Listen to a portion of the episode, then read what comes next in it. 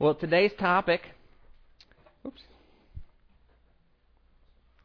is Operation Liberation, setting the captives free. And uh, today we're going to talk about evangelism. And listen, it's you're not getting a great evangelist to teach you about evangelism today. Something that I struggle with. Something that I know God's given me the tools and everything I need to be successful at setting the captives free and yet uh, I stand here today and say that I'm I'm I'm not a, a, good evangelist. That I have not answered the call the way that I should. Um, and so even in, in the beginning, uh, admitting that to you, and hoping that you know that we have a lot of room to grow. We have a long way to go, especially in my own walk. I know that this is an area of great weakness. Um, it's not that I don't know what to do or how to do it or even what I should be doing. Um, it's that I, I, don't. And so as we look at that today, we need to, to let God push us today. So let's pray. Father, I'm really thankful for this church. I'm really thankful that um, I have brothers and sisters here that have decided to, to take seriously what your word says. And God, I appreciate that um, people here, we, we don't just want to um, stay the same. In fact, that, that makes us frustrated when we're, we're just kind of going as, as is and, and not, not changing. Um, but we want to be more like you. We want to be more like your son, Jesus. Um, we've just been shown an enormous amount of grace, an enormous amount of mercy. Uh, we didn't deserve it. We still don't deserve it. There's nothing we could ever do to deserve it. Um, and yet, God, because of that grace, we want our heart's response to be uh, obedience to you and to be um, to become disciples of you, to be people that are in love with you, and, and let that show. Pray, God, today that you'd give energy and uh, give your words, that your Spirit would um, talk to our hearts and, and would open our hearts, would um, take away any of the stubbornness and, and the fear that we feel especially in regards to evangelism. It's a it's a scary thought, and so I pray God that you would um, just go before us, that you would be here with us, that we would acknowledge you and acknowledge what you're trying to say, and I pray that you would help us hear your words clearly. I pray this in your name, Amen. All right, evangelism, along with the war theme, Operation Liberation, setting the captives free. Um, I touched on it last time we were together. Um, but I want us to get a clear picture of, of what we are saying when we say we're at war. Because I think, uh, especially in, in regards to evangelism, it becomes very important that we have the right perspective of what we're at war against. Uh, here's been our theme song, our theme song, yeah, theme verse. Let's read that. We'll sing it together. It says, "Suffer hardship with me as a good soldier of Christ Jesus. No soldier in active service entangles himself in the affairs of everyday life, so that he may please the one who enlisted him as a soldier. Suffer hardships with me. I want to present to you that the idea of evangelism really freaks me out. It's one thing for me to know that I have this relationship with Jesus and to know that it's the most important thing in my life to know that it's supposed to touch absolutely everything I do and affect everything I say and, and every moment of every day. It's one thing for me to know that. It's another thing for me to be willing to let other people know that.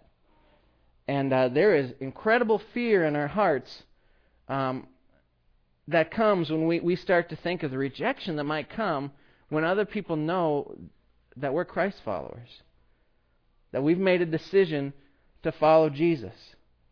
Because if you look in our society, the name of Jesus is not honored. In fact, it's kind of more of a joke, isn't it? And we've had, as Christians, um, in fact, we were just talking about last night the guy that keeps predicting the rapture and then says, whoops, had a few mathematical equations off, you know, and October, here it comes. You know, that things like that are gives us a bad name, doesn't it?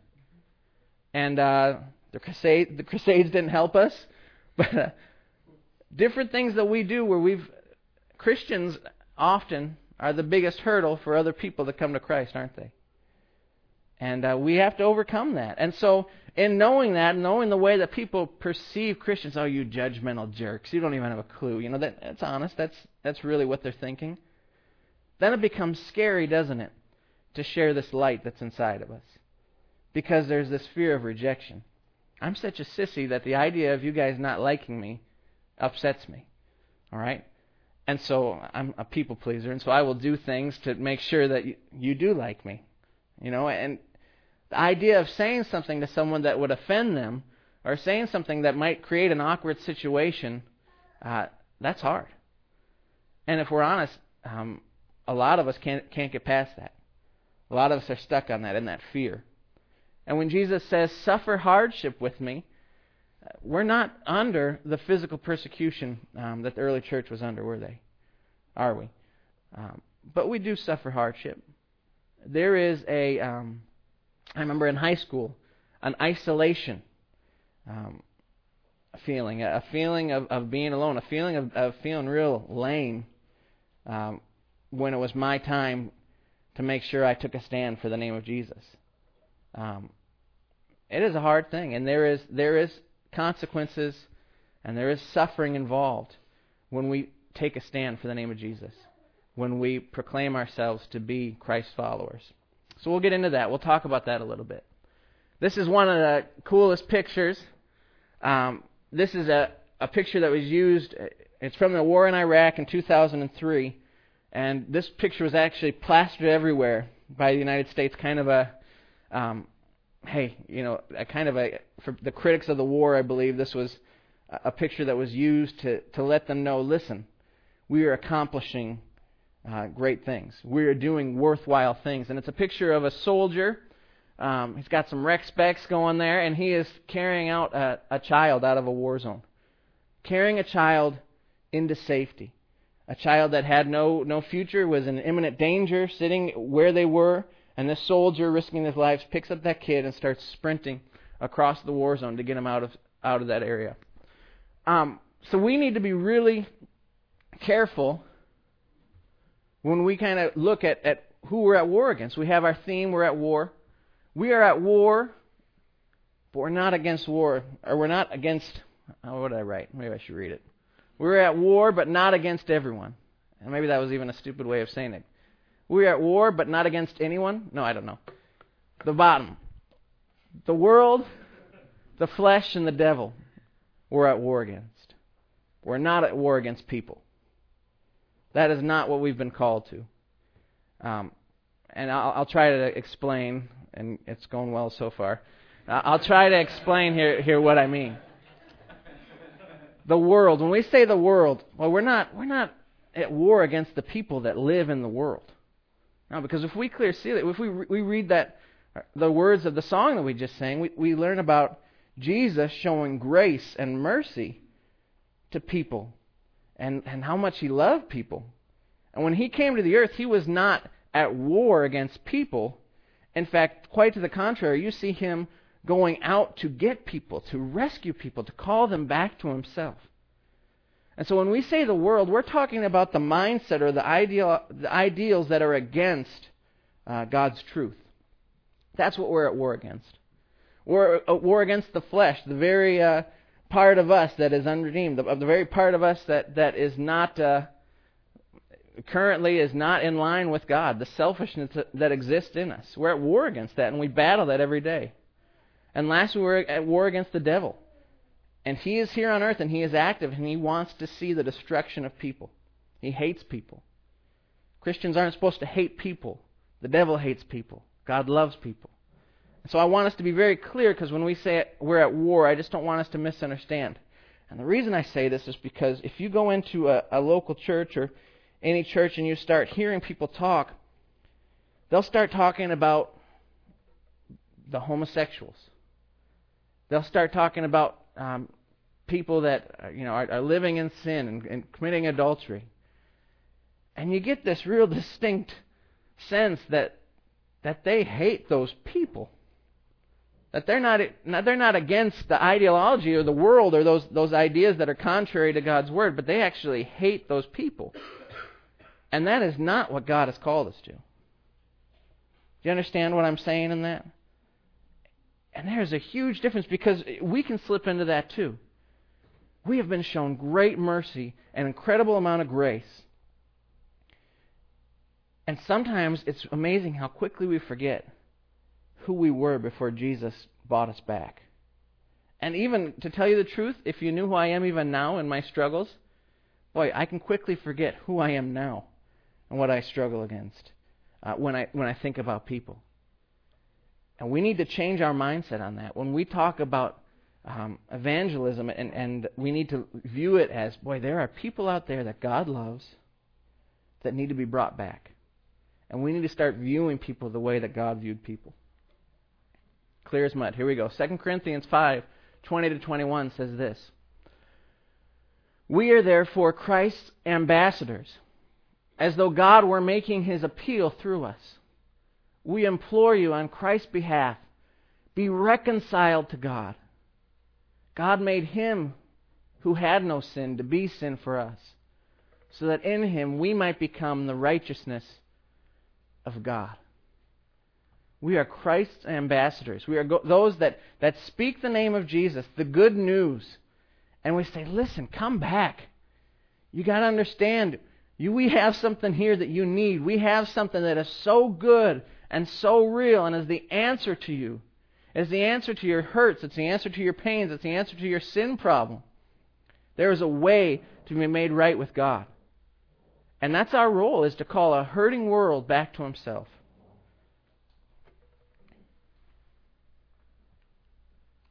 Acts 1 7 to 8 says this He said to them, It is not for you to know the times or dates the Father has set by his own authority, but you will receive power when the Holy Spirit comes on you, and you will be my witness in Jerusalem and in all Judea and Samaria and to the ends of the earth. About 2,000 years ago, uh, the early church was was sitting around, because they weren't the church quite yet, and the Holy Spirit came down from heaven.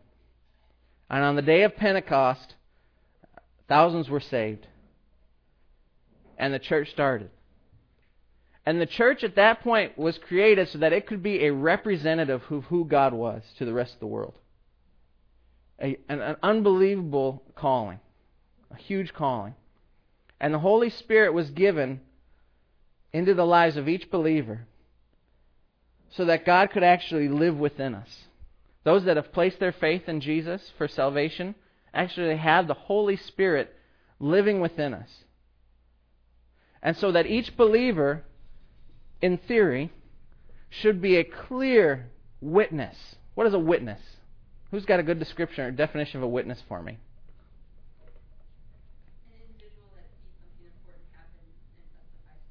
Ooh, I like it. That was really good. An individual that sees something important happen and testifies to it.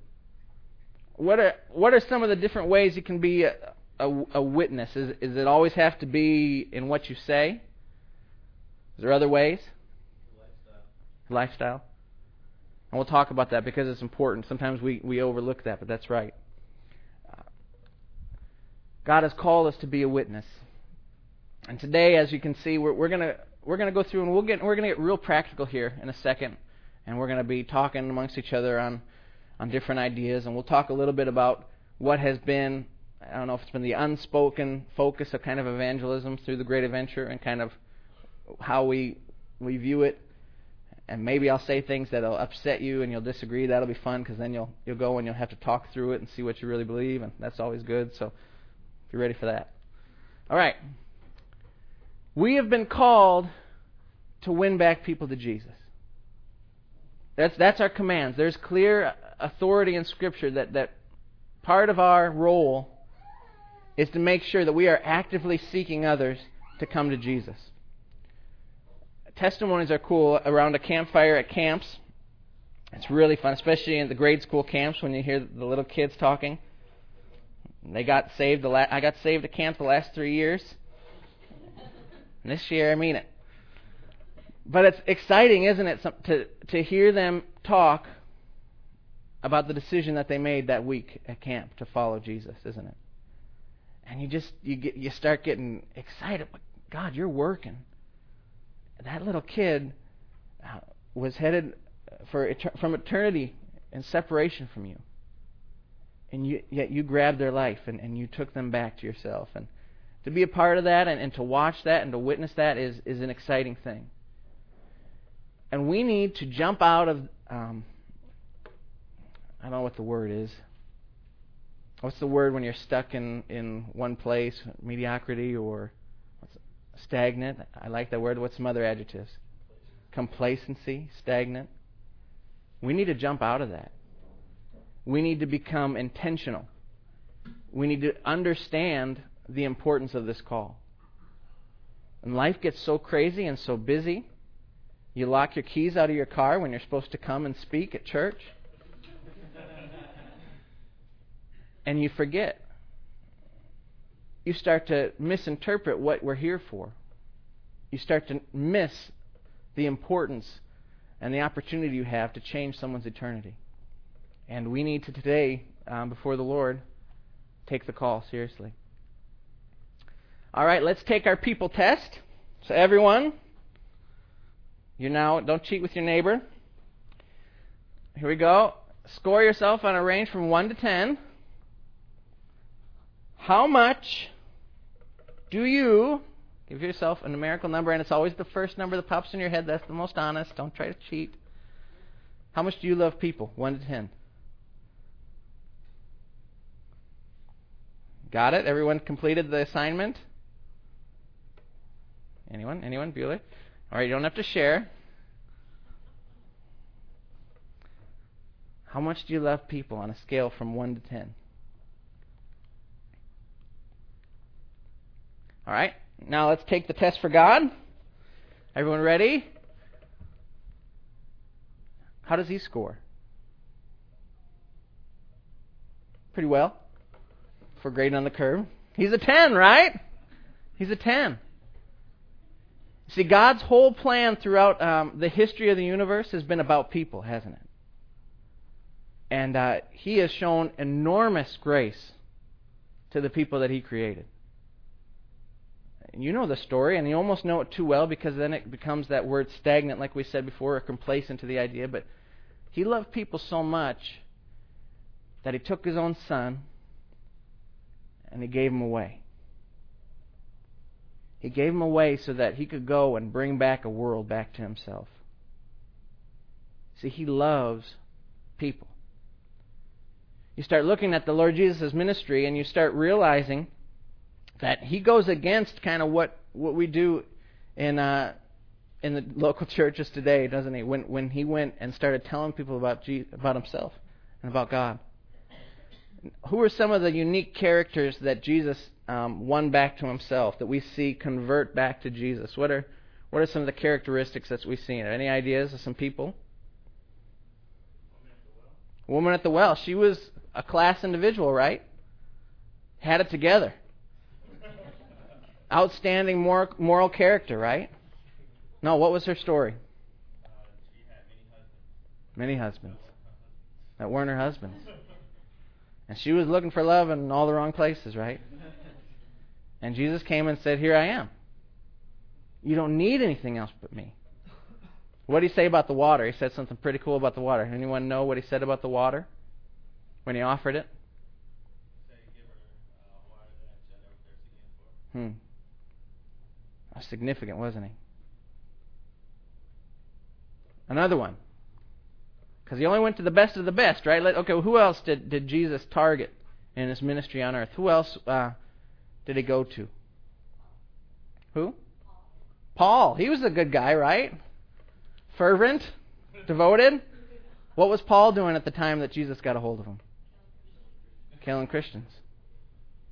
He was on a major mission to annihilate uh, the Christian population, to beat them into submission. Um, he was on the same level as Hitler with the Jews at that point. Uh, in his mindset, he needed to terminate the Christian population at that time. We need to take that. We need to. Whoa, you can't say Hitler. We got to take a step back and understand that was that was the position of where Paul was. And yet a God who loves people radically changed Paul. Paul did some good things for Jesus. Anyone else? Zacchaeus, Zacchaeus, wee little man. what was Zacchaeus' story? Tax collector.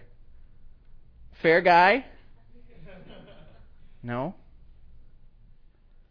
Understand that Zacchaeus was a, a swindler and incredibly, um, man, I can't even, incredibly greedy and unfair. And uh, he gets curious about Jesus because he had heard from him. So he climbs up into a sycamore tree, which I still haven't seen a sycamore tree, so I don't know what that is, but I'm sure it's some sort of tree. And he looks down, and Jesus Jesus notices him there, and he calls him out. Can you imagine? There's crowd, and Zacchaeus he's behind all these bushes, just looking through these leaves, thinking, "Okay, who is this guy?" And all of a sudden, Jesus is even looking, and all of a sudden, Zacchaeus, you come down. I'm going to your house today. And he calls out Zacchaeus. And what's the story of Zacchaeus? It's a redemptive story.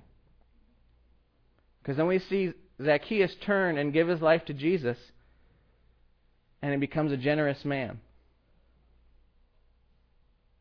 See, the whole point in bringing these stories up, and if you go through the gospel, you understand that he did not focus on the people that seemed to have it together or the people that really seemed to be the class of the, the country. He went to those that were in most need of him, didn't he?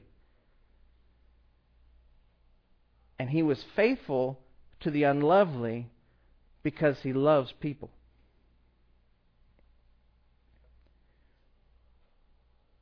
If your people scale was not a 10, which mine was not, we got to change it. We got to start loving people more because that's what God did. People are what matters most to God. What are a growing oh I cheated already. What are a growing Christ follower supposed to look like? What are some of the main attributes that they display? So I was supposed to bullet point like fly in, you know, so you weren't supposed to see that bottom part yet. but those are the fruits of the Spirit, aren't they? The love, joy, peace, patience, kindness, goodness, faithfulness, gentleness, self control. That's what a Christ follower is supposed to look like. And the closer that a Christ follower gets to the Lord Jesus in their relationship, the more that these qualities are supposed to exude out of who they are. The more that this is supposed to be an expression in their life. This just becomes what they're about. It's amazing that, that love is where it starts, isn't it? It's the first one that's listed. And for those of us that are taking seriously this call to be like Jesus, to become be disciples, who are those that follow after Jesus, our love has to start to look like his love. And our joy has to start to look like his joy. It's too important. If if we waste time, if we if we don't focus on the importance of of, of growing closer to Jesus, of, of becoming one with him, uh, abiding in Him and, and taking every source of strength from Him, we'll miss out on our calling in this world.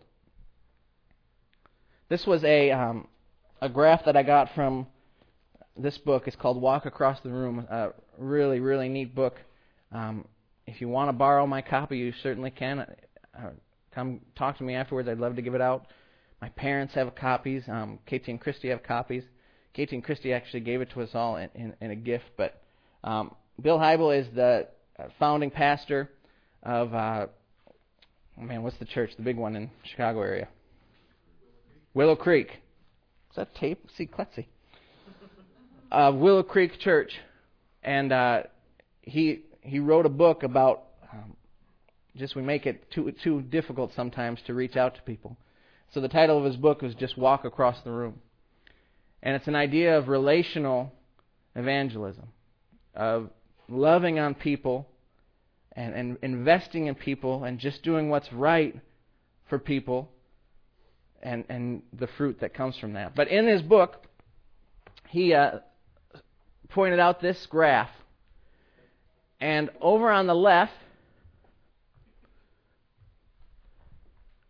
that is the scale of, of a Christian's love. All right? This is what it's supposed to look like. And this on the bottom is years that person has been a Christ follower. All right? And so the idea is that you get saved, you make a, a decision to follow after Christ, you under you ask him to forgive your sins. You tell him that, that you, you want to be his disciple, you want to uh, follow after him. And we see that, that you have, and, and I don't know, this is just a, a, a graph, so let's not get too caught up, but the idea you see is the more years of a Christian that is faithfully seeking after the Lord Jesus in their the walk with the Lord will continue to grow in their love. And he did it. I, I should. I wasn't able to do. I wasn't smart enough to figure out how to create the graph. But he put some different points in there that were important.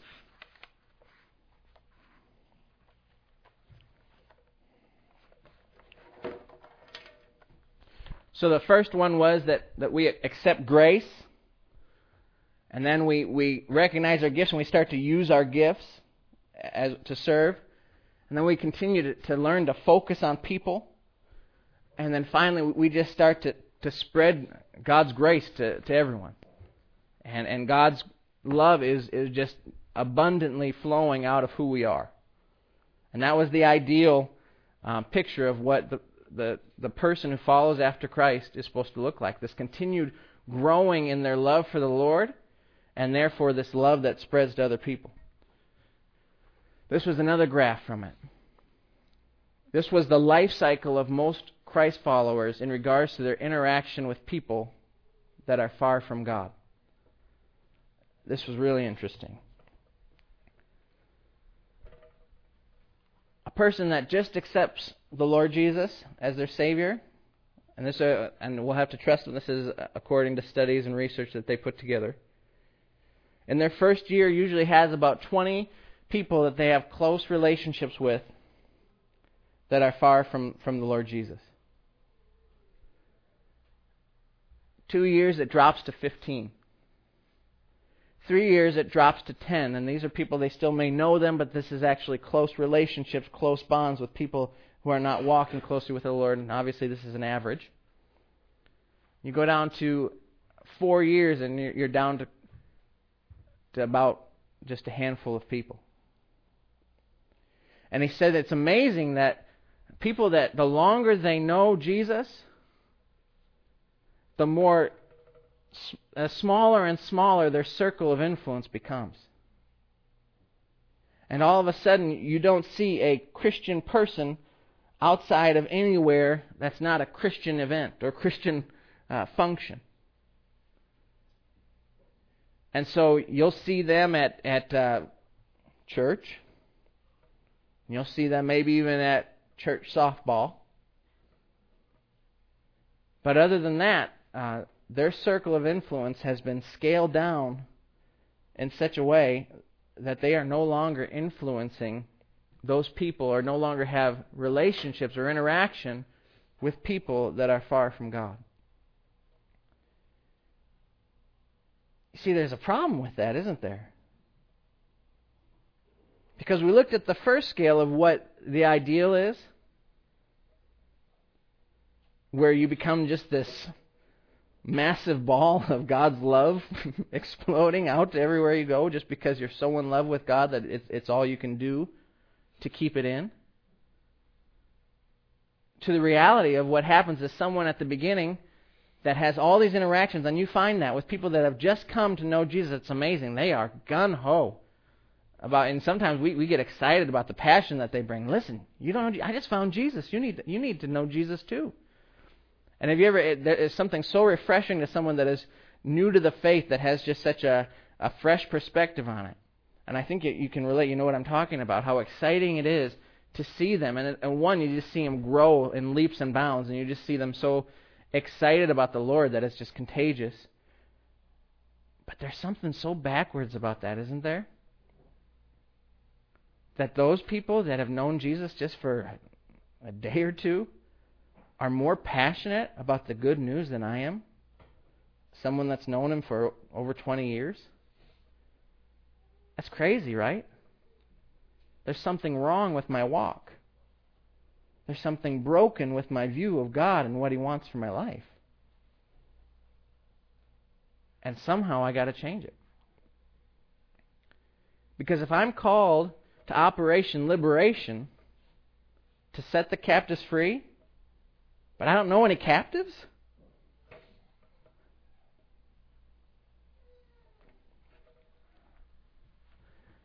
All right.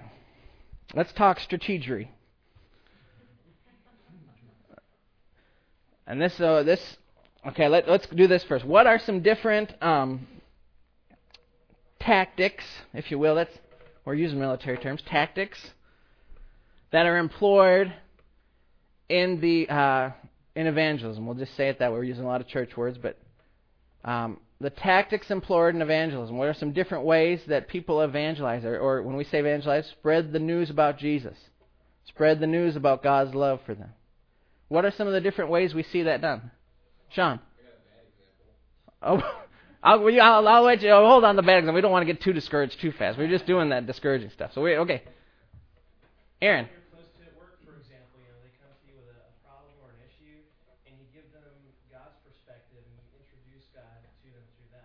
So just someone you meet at work, a coworker that you, end up having a conversation about the Lord with. All right? Apologetics. Apologetics.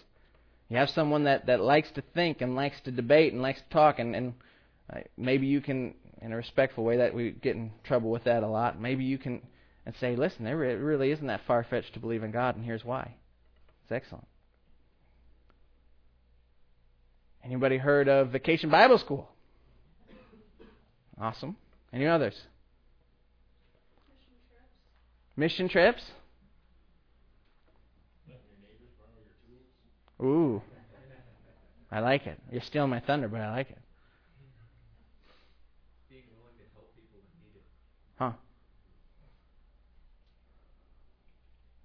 What are some other ways that we see evangelism?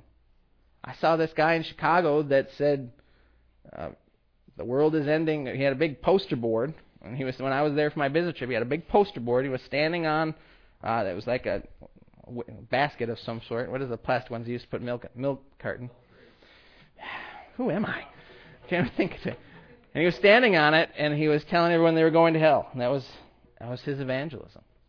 That was street, uh, angry street evangelism. Yeah, and that was one way. Correspondence courses. Cool. Passing out tracts.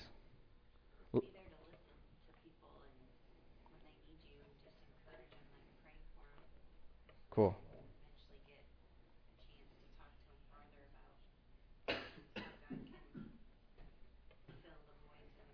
Hmm.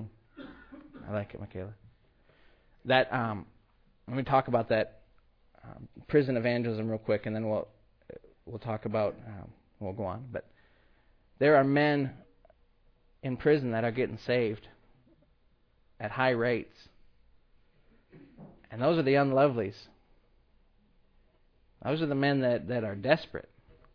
We were talking about it actually with Jason and, and Neil and I right before uh, we came up here about how hard it is to convince people that think they have it all together that they're missing something. There's a lot of really nice people out there that do really nice things for their neighbors and their family, and they they have happy lives and they're content. They have nice jobs. They they're not you know just as kind as can be. And boy, is there anything harder than to convince someone like this? Listen, you have a hole in your heart. There's a great chasm between, between you and, and the God who loves you. That is a, a huge, huge chore. And uh, prison ministry is just a, a, fantastic thing because these are men that understand, like the um, the thief on the cross, that they're in trouble, that they are desperate, without hope. And someone comes in and says, "Listen, there is hope." Uh, when I did this, when I did this, I did that. No, no. That's not the truth. This is the truth. There is hope because Jesus paid it all. That's a powerful thing. And men get saved in prison. It's an exciting thing. Well, the strategery of uh, Great Adventure and the evangelism that we've um, used, and you, you, can correct me, I'm not, and not even saying, I don't know, I'll, I'll just say it. We have been primarily focused on, on relationship evangelism. And it's this concept of loving people so much that you actually become friends with them. Crazy as it may seem. Yeah, it's wild. It's out there. And you begin to become love on people the way Jesus loved on them. And so uh, you you start to we first just start in the places where you, where you meet people and and at work. You know, you your coworkers, you, you start to form friendships with them and and you become intentional in showing them love and and we've been real clear and and uh, that you never you never want to treat someone like they're some project because then then you lose the focus of who they are. They're actually an, an eternal being um, that is made in the image of God. They're not a project. And uh, there's so many examples of people in our church that that have done this and, and have been powerful with it. Matthew um, used to. What was the name of the store you worked at? Hot Topic. He took a lot of heat for that because it's like a teeny bopper store. It was really great. And Matthew used to work at Hot Topic, and, and when he worked at Hot Topic, he was intentional about creating relationships with the people he worked with. And he became friends with them, right? And it wasn't, um, he started loving them not, not because uh, he had some you know, mischievous end game, you know, mani- manipulative. No, we just started by loving people. And that's where we need to start. And we need to start building these relationships and becoming intentional in, in growing these relationships with people. And learning how to take care of them, learning how to love them, learning how to serve them. And a lot of you said that in, in what, they, what you said. Especially in the United States where, where we have it set up where many people are in this place where you know, life's not that bad um, boy, there's no better way um, than to, to be able to share your life with them. Because at, at some point, um, if you're living the way that God wants you to live, they're going to see a difference. So that would be uh, lifestyle evangelism. And in his book, again, I'm plugging it because I think it's just so it's so simple and it, it's it's uh, really refreshing. If you want to borrow this copy or, or get a hold of it, probably go on Amazon for about five bucks. I'm sure there's a paperback uh, is the concept of just being intentional in creating relationships. I have people that that I know right now at work. I have people that I know them by name and and uh, but what's sad is just a few months ago I had people at work that I was really really close friends with and uh, would call up just to do things and just to hang out and just to to have relationships with them, you know. And somewhere along the line between busyness and craziness, um, boy, I just became hands off, and I still really care about them, and they really care about me, and that's good. And I think I'll be able to to pick up friendships with people again. Um, but somewhere along the line, I, you lose contact and you lose focus on what you're supposed to be doing, you know. And these people who I care about, they don't know Jesus and they don't know the hope that, that He offers them. And it's pretty clear to me that God wants me to be the one to tell them the good news. And so I need to be intentional about uh, picking those relationships back up. I'd encourage you to uh, to do the same. Let's get creative. Boy, we just we, we're living in that place, aren't we, where we just don't know very many people that are unbelievers, and uh, we need to to start figuring out ways that we can meet people and start relationships and friendships with them and help them and show them God's love. It's amazing. Uh, the truth of who God is and, and His Word will radically transform any situation. It really can. If we believe God who is who He said He was and that He can heal the wounds of broken people, then we have to be willing to bring the good news to them, don't we? This is important. When the eleven disciples went to Galilee, to the mountain where Jesus had told them to go, when they saw him, they worshipped him, but some doubted. Then Jesus came to them and said, All authority in heaven and on earth has been given to me. Therefore, go and make disciples of all nations, baptizing them into the name of the Father, and of the Son, and of the Holy Spirit, and teaching them to obey everything I have commanded you. And surely I am with you always, even to the end of the age. This is called the Great What? That's it. You know, we've we tagged it as the Great Commission. This is Jesus telling his disciples, people that will follow him, listen, you got a job to do. Until I return, your job is to go tell people about me. I point I highlighted two words in that because when when people look at the Great Commission, sometimes they get really confused about what Jesus is actually asking people.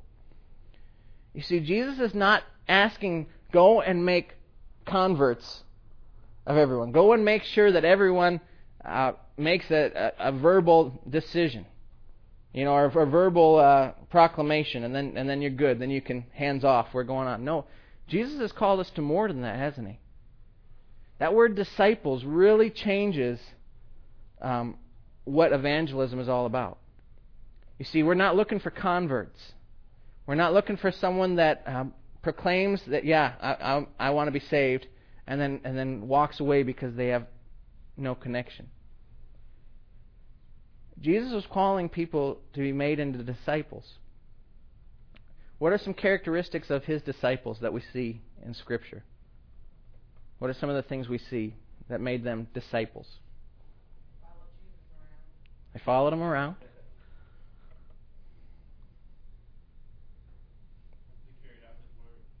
Carried out his word.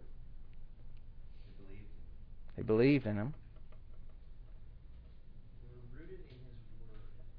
They knew, they knew his word. They knew, okay, knew his truth. They uh, discussed, argued, and practiced his teaching Hmm. with each other. And Hmm. And they failed. they still had lots of issues. yeah, they had major issues.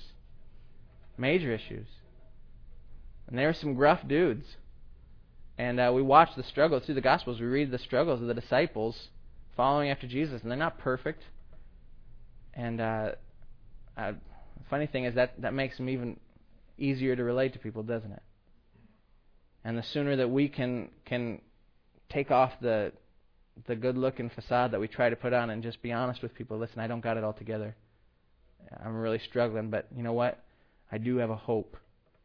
I have a, one thing in my life that is consistent and true, uh, and his name is Jesus. Boy, the, the quicker we can do that, we will be effective. The reason I bring this up, though, is um, Billy Graham, and he is. Uh, please, I'm not bashing Billy Graham. I don't want you to hear me saying that because he has done amazing things, and, and many people have come to the Lord through that. But the struggle I had with the Billy Graham, Chris, I've been to two of them, and I just watched floods of people, and it was exciting to see people go and make uh, a statement that they wanted to be saved. And it was awesome. But then as those people were walking away, and it was neat because they, the people there, they gave them some pamphlets, they gave them some resources. So they did make an attempt to, to, you know. But I was just thinking about those people that are then, okay, they go down and they make this this statement, yeah, Jesus, I choose you, save me, please. And then you watch them walk back to their seats, and you just, I just started thinking about all those people and what they were going back to, and the fact that they had zero other people to invest in them about the Lord Jesus. And I was just thinking, boy, that is scary. Because we're not made to do it on our own, are we? And so the idea of, and, and like I said, I think he's done wonderful things and God's used him and, and people have come to know him and had their eternities, or come to know God and, and had their eternities changed through the ministry of Billy Graham. But um, there's something broken about it when um, those people are now left to go um, on their own. And so I think that's one reason why, and this will be where you can disagree, and that's that's good, that's fine. I want to light a fire, that'll be good. That's why I think it's just so important that we that evangelism is done inside of a relationship. Because it's more than just trying to get someone to say the right thing. It is about um, taking someone who is who is dead in sin and turning them into a, a genuine Christ follower who loves and breathes who God is. Um, and that is a, a, a radical thing. We read that verse about the Holy Spirit um, coming upon them on the day of Pentecost. That is just the main thing there, is that uh, evangelism, boy, we just ha- do not have the power to change hearts. Jason and Neil and I were talking about that as well. We have zero opportunity to, to change someone's heart for them. We can do everything we can. We can uh, do all things that are good, but until the Holy Spirit says um, to that individual, open up your heart to me, and, and until the Holy Spirit changes that person's heart and softens that heart, we can't do anything. So there is an enormous amount of prayer that needs to go with it. I knew it would be like this where we didn't it wasn't a real concrete, straightforward message today, and I'm sorry about that, but I hope that at least I can um, start us thinking and start us focusing and understanding we have because um, the dis- discussion is not over today. We've by no means solved everything or hit on everything, but just a few thoughts at least um, to get us thinking that we need to be outwardly focused. We have to be more intentional because the good news is too good to keep to ourselves and uh, we can't do it in our own strength. Philippians 2 4 to 5 says this Each of you should look not only to your own interests, but also to the interest of others. Let's pray. Father, we uh, come before you today and understand that you are the source of life, that you are the source of everything that is good and right and God, there is a world out there that is broken. And God, they are so hurt. They are lost. They are frustrated. They're angry. They feel forsaken and they feel no hope. They cannot figure things out. They don't have the ability to see clearly what's going on. And God, that was us just a short time ago. And yet, by your grace, you came and you changed our hearts. You came and you opened up our hearts to see you. It was all you. You gave the faith. You, you gave everything so that we could trust you, God. And we are praying now that you will use us to bring your good news to that world. God, I pray that even even we'd start with just one person that we would love enough uh, to show you to them.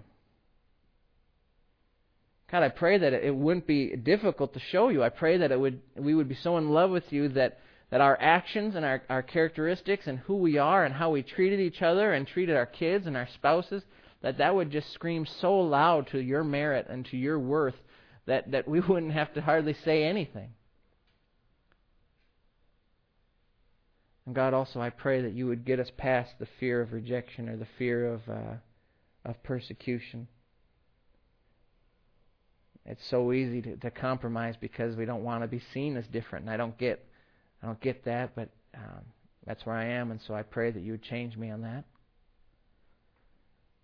God, we'd ask that you would just radically um, change our mindset to think the way you think and to view people the way you view people help us as we go forward, God. We just really want to love people. We want to see people come to know you, Jesus. We want that to be the cry of this church to see people come to the good news and have their eternities change forever.